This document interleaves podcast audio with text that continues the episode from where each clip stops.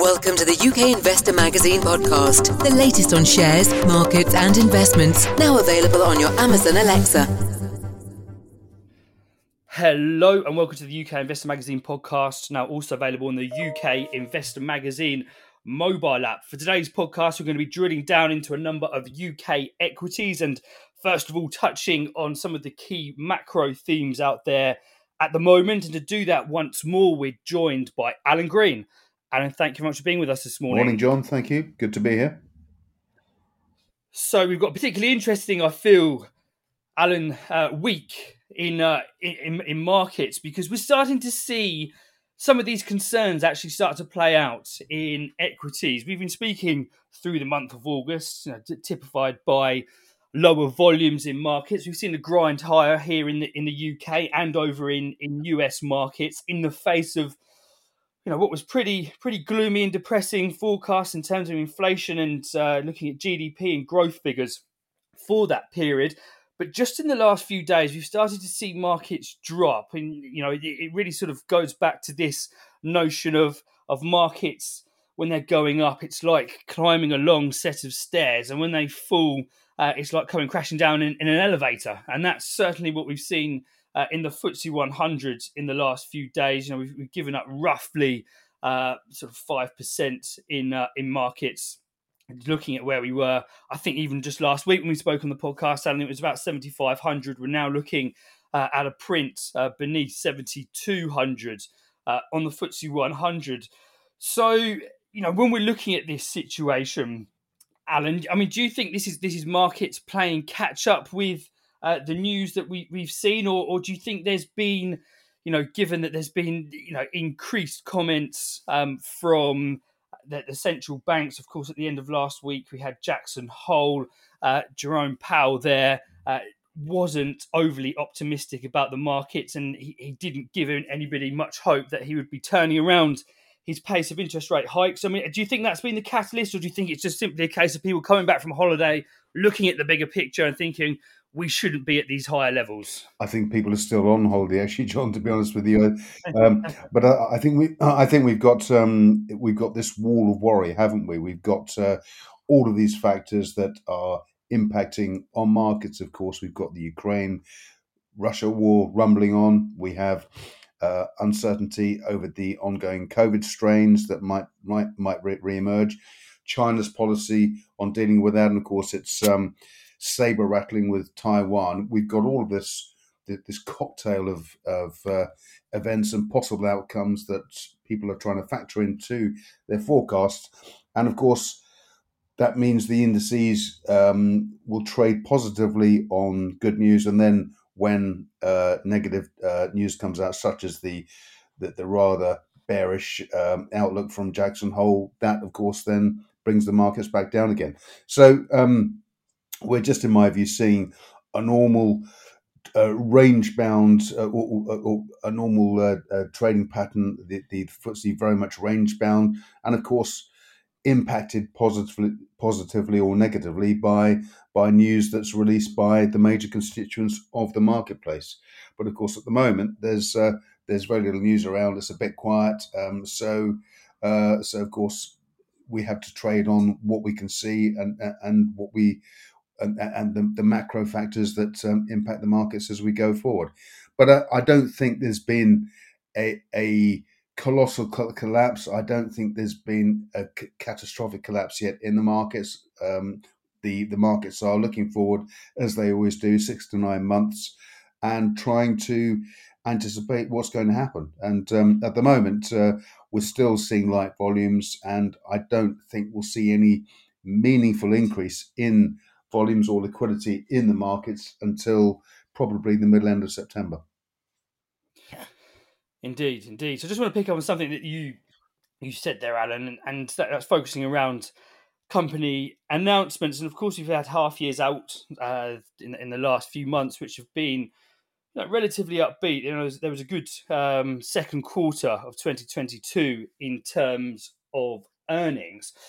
But you know, really want to focus today on dividend payers yeah. because, of course, when you're looking at you know markets like this that could potentially have significant levels of volatility uh, thrown in, into the mix going forward. Investors, of course, will start to look to, to dividend payers, high income stocks as a way of, uh, of mitigating any volatility, looking for compensation during a wait for capital appreciation. And you know, looking at the FTSE 100 over the, the, last few days and looking at some of the dividend payers out there, uh, Alan, I think that's something that we're going to focus on today. Mm. And you know, look at look at these companies and and look at some of these high yields and think whether the historical yields are really set to be to be slashed or could indeed be maintained, and whether you know you're looking at these companies that are yielding you know 10% and above and you know thinking are we going to be able to get that going forward so you know when we're looking at the FTSE 100's top dividend payers we have and this is based on historical dividends uh, looking at Persimmon is the top one 15.9% Rio Tinto 12.1% Antofagasta 10.9% Aberdeen 9.9% and M&G 9.3%. Now, Ab- Ab- Aberdeen has been confirmed that they're going to be demoted to the FTSE 250, so we take them out of the, uh, the, the equation for now. But if we if we take each of these, Alan, and, and we sort of look first of all at Persimmon, you know, a historical yield there, fifteen point nine percent. You know that that's you know, astronomical. Uh, you know, to, to have a FTSE 100 company get that sort of yield uh, would be fantastic. But I think they that has to come with some, some caveats. So, you know, looking at Persimmon Alan and, and, looking at their dividend policy in particular, and taking into consideration that we're, we're getting, you know, negative comments out, coming out about the housing market, but we've just had the nationwide uh, housing index uh, show that again in August there was a 10% increase in prices year on year, although that was down from 11% on the year prior. It's slowing, but still, still 10%. I mean, when, when you're looking at, at Persimmon, that over the last 10 years has been a huge dividend payer. I mean, is, there any chance of getting a 15% yield at current prices, or do you think this is the payouts are set to fall?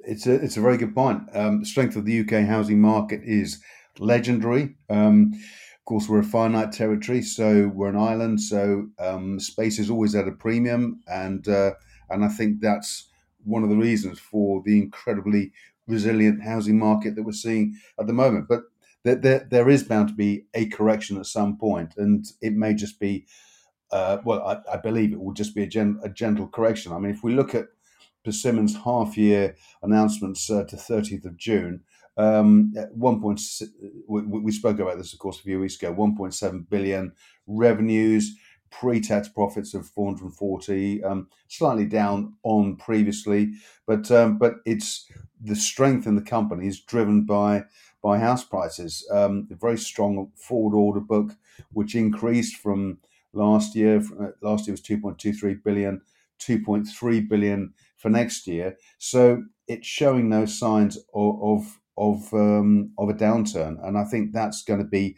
the key to supporting it. Whether, as you say, the pressures of cost inflation, of course, building material costs we know are going up all the time, um, and this is this is uh, it, it's not just the actual costs as well. There have been issues with availability too. Of course, uh, you know some material shortages.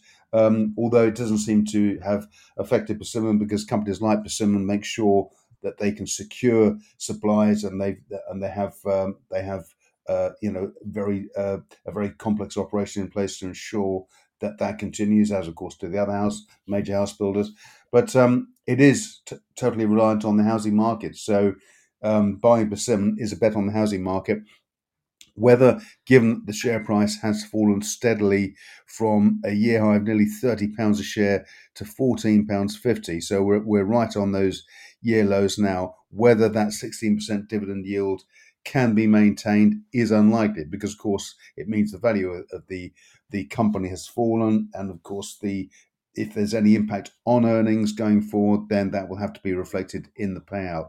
But certainly at the moment, um, given the the primary driver for Persimmon, the value in Persimmon is and well uh, our house prices. I don't see.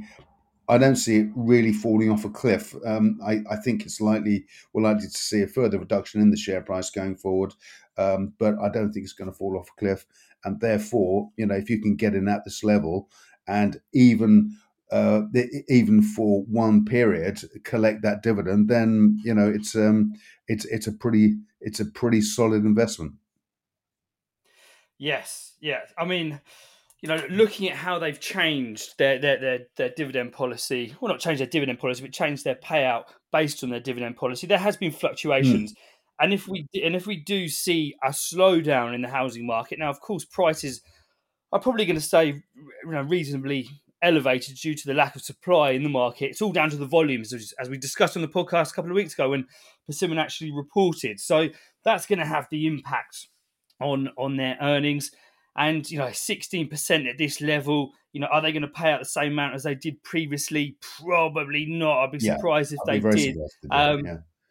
But you, you know, I, I wouldn't expect to see um, you know, a complete scrapping of the hmm. dividend mm. from uh, from Persimmon by any stretch of the imagination. They're, they're generating huge amounts of cash, um, but I think we'll probably start to see a more sensible yield if, um, you know, in hypothetical situation that we start to see Persimmon trade dead flat through into next earnings. Um, that yield will probably come down, but obviously there'll be fluctuations in the share price up to that. Yeah. Uh, but it's all about the volumes, in my view, for Persimmon. It, it is. I, I, I also think just picking up on your point there. I mean, looking currently, we've got a yield of sixteen percent, which is astonishing. So, so they could they could still cut that yield dramatically and say bring it to just below ten percent, and that's still almost uh, equaling inflation. Because of course, I think a lot of people invest into high dividend stocks to look to beat inflation. So, if you can pick up persimmon at this level and the dividends reduced to 10%, and then you see a capital gain, you're still ahead of the game.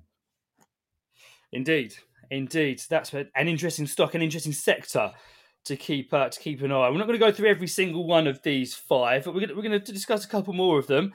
Um, so the next one makes sense to, to look at is Rio Tinto.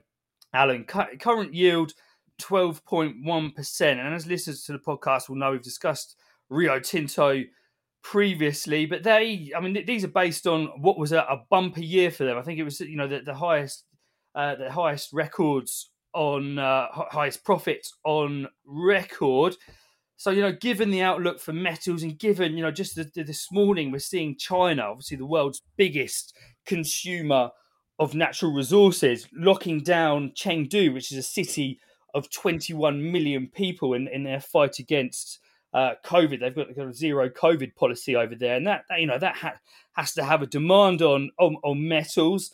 Um, you know, how does that play out for Rio Tinto and their dividend going forward? Well, I think uh, I think as you say, Rio's come off a spectacular year, um, and of course, when it announced uh, numbers um, uh, at the end of July, first half profits fell by twenty nine percent. Um, you know, driven by weaker iron ore prices. Uh, you know, a fall in demand from China that doesn't look like it's going to be fixed anytime soon. And of course, on the back of that, um, the company halved its dividend uh, to two two dollars sixty seven cents, down from five dollars sixty one cents a year earlier. So it's um, it's still even though there's a that's a, fall in the dividend, it's still Rio's second highest interim dividend payout ever of all time. So you know uh, it needs to be put into context. Um, but of course, the the CEO looking forward has said um, the pricing environment is becoming more challenging. But um, eh, looking forward, he believes that uh, the falls uh, that, that the falls and the weakening demand in China will continue. But he expects to see to see a troughing of that. So we talked about bumping along the bottom. If Persimmon bumps along the bottom, the chief exec of uh, Rio believes the share price will pretty well do that in the fourth fourth quarter. So of course, if that pans out, we've still got a very substantial dividend, um, and certainly if you wanted um, if you wanted a litmus test of the global mining picture at any time, Rio really is the company that I think uh, reflects that as, as well as any other of the big players. And of course, it's very much a cornerstone for investment funds going forward. But um, there are concerns, and of course, um, and of course, as, as, as I said at the start, we the in, indices is climbing this wall of worry the whole time. So it's going to climb, then it's going to fall, it's going to climb, then fall, but it's it's within a range the whole time. So it's certainly not fallen out of bed yet. Rio share price is uh, just off year lows at 45 just under 46 pounds a share at the moment, down from 63 pound. Uh, they're 63 pounds um, uh, high this year. Um, and uh, and you know, really, I think if if you take the CEO's comments um, uh, going forward, he's got a very good read on the situation. You know, Rio Rio forecasting has always been very good, um, and of course they pay they pay out a big chunk of underlying earnings. Uh, uh, every year um, in dividends. So I think going forward, probably at this level, it's still fairly safe. I think um, when it comes to dividend policy, the company also has to balance the impact. If it cuts it too much, then uh, the stock could get dumped by a lot of investment funds, and of course, uh, you know the that um, that concern about falls in the market becomes a reality, um, or, or, concerns about falling the share price becomes a reality, um, and that's that's that's very key when the company uh, or, or, when the Rio boards uh, uh, meets to discuss the the dividend payout for the coming year. So going forward, I still think Rio. If if you were looking at investing in the company now, you might want to wait until we get to the fourth quarter and you see the stock starting to bump along the bottom. And if it does that, then that could very well be a good entry point for uh, for buying buying the stock. Yes, yes, yes. So, I mean, of course, you know, the miners are the highest beta sector in the FTSE 100 in terms of their, their share price, and that really reflects their earnings, which then uh, really reflects in the, in their dividends. So, you know, given what's happening out there, metal prices at the moment, a bit of a slowdown expect volatility in, in earnings alongside volatility in, in, in share price. But um, you know, Rio Tinto like to be seen as, as a strong dividend payer. So any changes to that, I don't think will be overly dramatic unless we see a, a really strong recession, global recession, which I don't think anybody's predicting uh, at, at, at, the moment. You know, there might be a dip in softness there. Um, so, you know, looking at Rio Tinto, their their yield there probably set to reduce going forward, uh, but but still, I think you know over the long term it will be a respectable dividend payer. So going to move on now. Of course, there's Anto next in the list and, and, and Aberdeen, but we're going to look at M and G now quickly. Alan came to the market through an IPO in uh, 2019. Uh, it had you know, a bit of a rude awakening to the market because shortly afterwards we had the start uh, of of the pandemic, and, and we sure saw shares in M&G uh, crashed down to about a pound uh, with the rest of the market. We've seen them tick up since. They're now trading at about, let's have a look here, two. They're trading just underneath two pounds.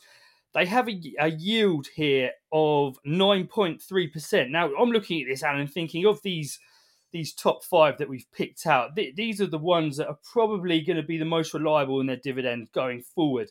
Uh, you know, looking at their their capital generation, that was up to 433 million in the last period. Mm. Uh, they saw inflows 1.2 billion throughout the business, and as a business that core operations is being the custodian and, and managing people's investments and, and savings, their board's going to be pretty keen to uh, to maintain their dividend uh, just from a you know a PR exercise. So you know, looking at uh, M&G, Alan? And was there anything that that you see there that would disagree with my view on that?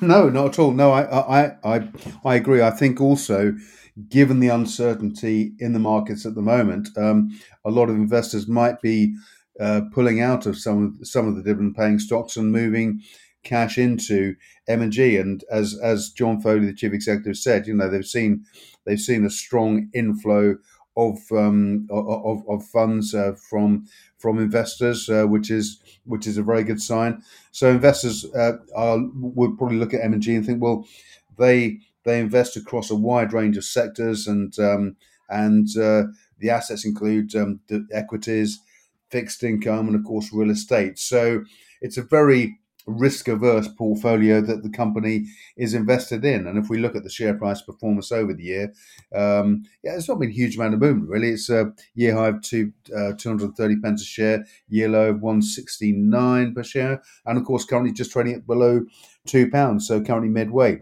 And with that dividend yield going forward, I think if you if you wanted to be absolutely sure and be safe in uncertain times, this is probably the company that you plump for because it just has that risk averse portfolio. Um, certainly, the uh, you know the company's uh, stated aim is to uh, you know generate two and a half billion in operating cap operating capital by 2024, and certainly given what it's done in the first half of the year, um, as announced uh, on the uh, 11th of August, it seems to be on target to do that.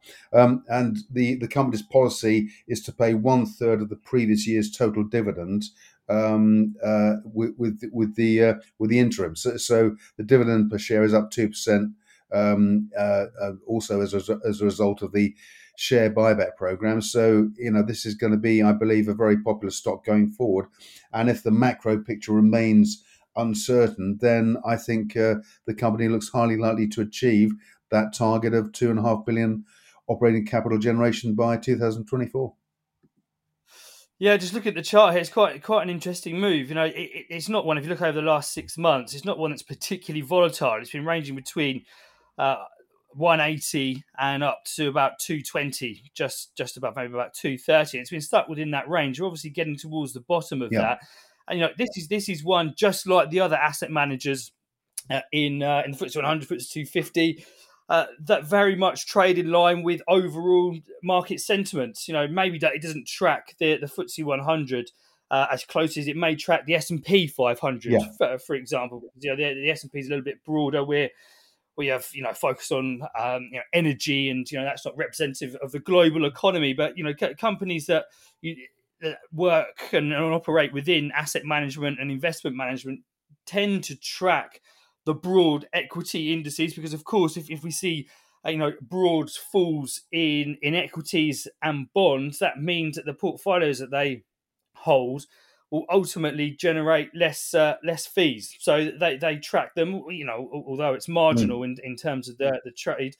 Uh, and now we're sort of looking at, you know, 195 yield at 9.3%. I think this is a probably dividend that they're going to do do their utmost to yeah. maintain. So cer- certainly one to to keep an eye on here and, and look at that range that they've been in I, I, for the last. I agree. I, th- I think that range, you, you know, the, the, that chart really does reflect, um, you know, the the uh, the safe nature of this company's investment. You know, it's um, it's not just equities; it's fixed income and real estate. So that portfolio combined um, gives you know gives very much a different feel to to the to, to, to the investability of this in in a period of uncertainty. Um, and and certainly um, interesting looking at the chart. We had that big fall in March, but um, we've had a series of three high lows, and I think we're just on that third high low at the moment, and that's interesting because that does that does point to uh, uh, you know it, it, points to to a potentially a very strong end to the year in terms of share price performance.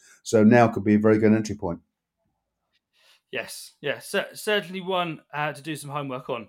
If you're looking for a, a, top dividend payer, so we're going to move on now, Alan, from the the FTSE 100 dividend payers to a company which, looking at the current in environment, uh, is operating a business which I see growing demand for. And this is this is a company that we discussed on the podcast.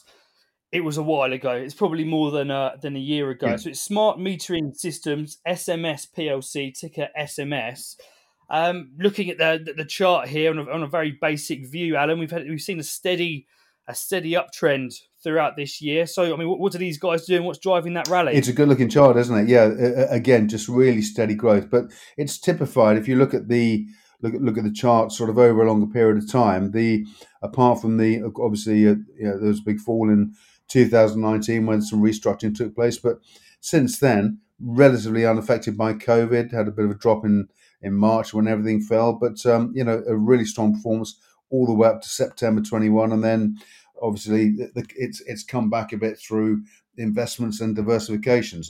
But um, but the company's delivered a very strong um, tr- trading update in the run up to full year results, and this is up to trading update up to June for um, June 30th, and um, it's it quotes I ILAR, which is index linked annualized recurring revenues. Um, and these are up one point, uh, uh sorry, up eight percent uh, from the previous period to ninety three point one million. Um, the the company has a portfolio of smart meters, as the name would imply, and that is now at 1.9 million in in, to, in total numbers, and that's up from 1.7 million in December. So the number of uh, smart meters the company is acquiring um, is is increasing at a rapid rate. And it's the, the company said in its uh, in its trading statement it was seeing continued growth in installation rates and no impact on the supply of meters. So so that means the meters are arriving as quickly as they can be installed, which is a good which is a good thing. Um, the other aspect of the business is the company supplies uh, grid scale uh, batteries. So so it's it, it's it's uh, if you like reserve power for the grid, um, and uh, the the the company announced that uh, it's the first 50 megawatts um, uh, that have been installed were, are performing ahead of expectations. With, with the total pipeline the group um, owns is now 760 megawatts. Again, that's up from seven from 620 megawatts in December last year. So really, really substantial growth in that um, that portfolio of assets this year.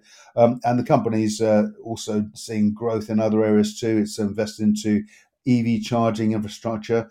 Um, and it ended that period with 38 million in cash or 38.6 million in cash and said full year EBITDA and pre tax profits expected to be ahead of expectations. Uh, the company is very confident. Um, and again, a dividend payer here, 3.75% dividend yield.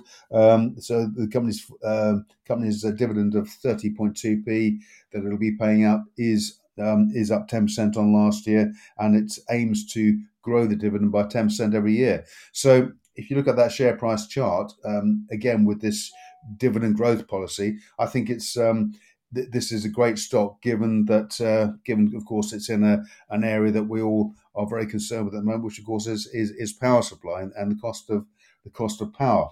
Um, the company uh, or the chief exec said in the statement that um, the uh, looking forward, they were very confident because of the defensive nature of the business. You know, it is a defensive stock, and I think um, I think certainly if you look at that chart for the past year, um, we're seeing steady growth, and I think any any drop uh, uh we've seen, you know, we've seen a few peaks and troughs, but they're always heading to the top right hand corner, which is a good thing. So um, it's uh, I think anytime anytime now it's a good opportunity to pick this company up simply because it's grown its package of smart meter of, of smart meters.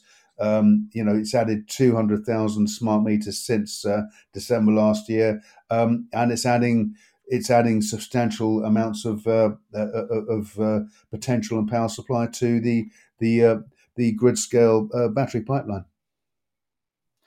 Yes, yes. I mean, what's particularly interesting about this company, Alan, is you mentioned there the defensive attributes of it, but it's actually in you know one of the fastest growing markets out there. You know, if we're going to be getting anywhere near these 2050 targets on emissions, businesses like this will have to grow exponentially. Yeah. And you know, they have they're operating in that growth market but at the same time they have that defensive attributes and you know that they're paying a dividend. You know if, if, you look at other companies of course you can look at electric vehicle companies like tesla and, and such such like out there.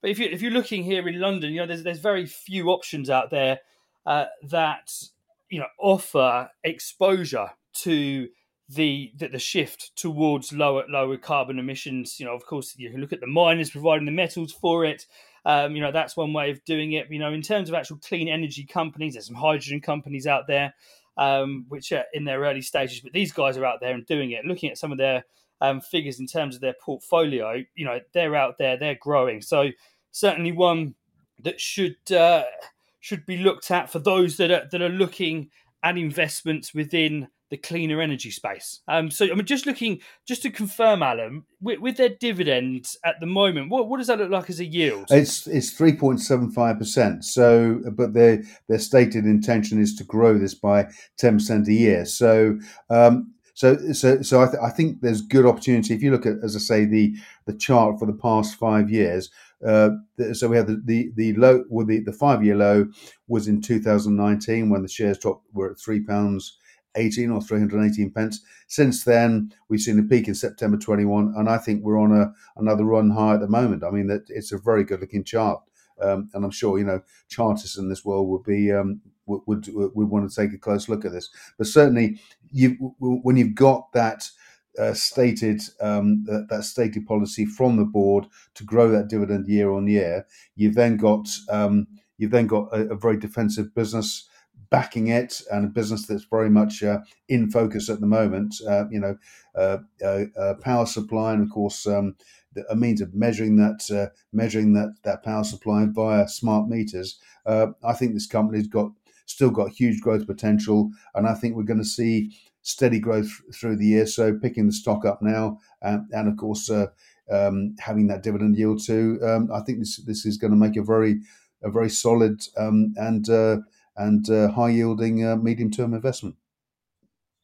Yeah, certainly look at the chart. There's been a series of uh, higher lows each time, which typifies a an uptrend and and uh, increasing interest in the stock. So certainly one to keep an eye on. So just a recap of the the stocks that we discussed this week. There was first up Persimmon with a ticker of PSN. It was then Rio Tinto with a ticker of RIO. It was then M&G Investments, the ticker of MNG.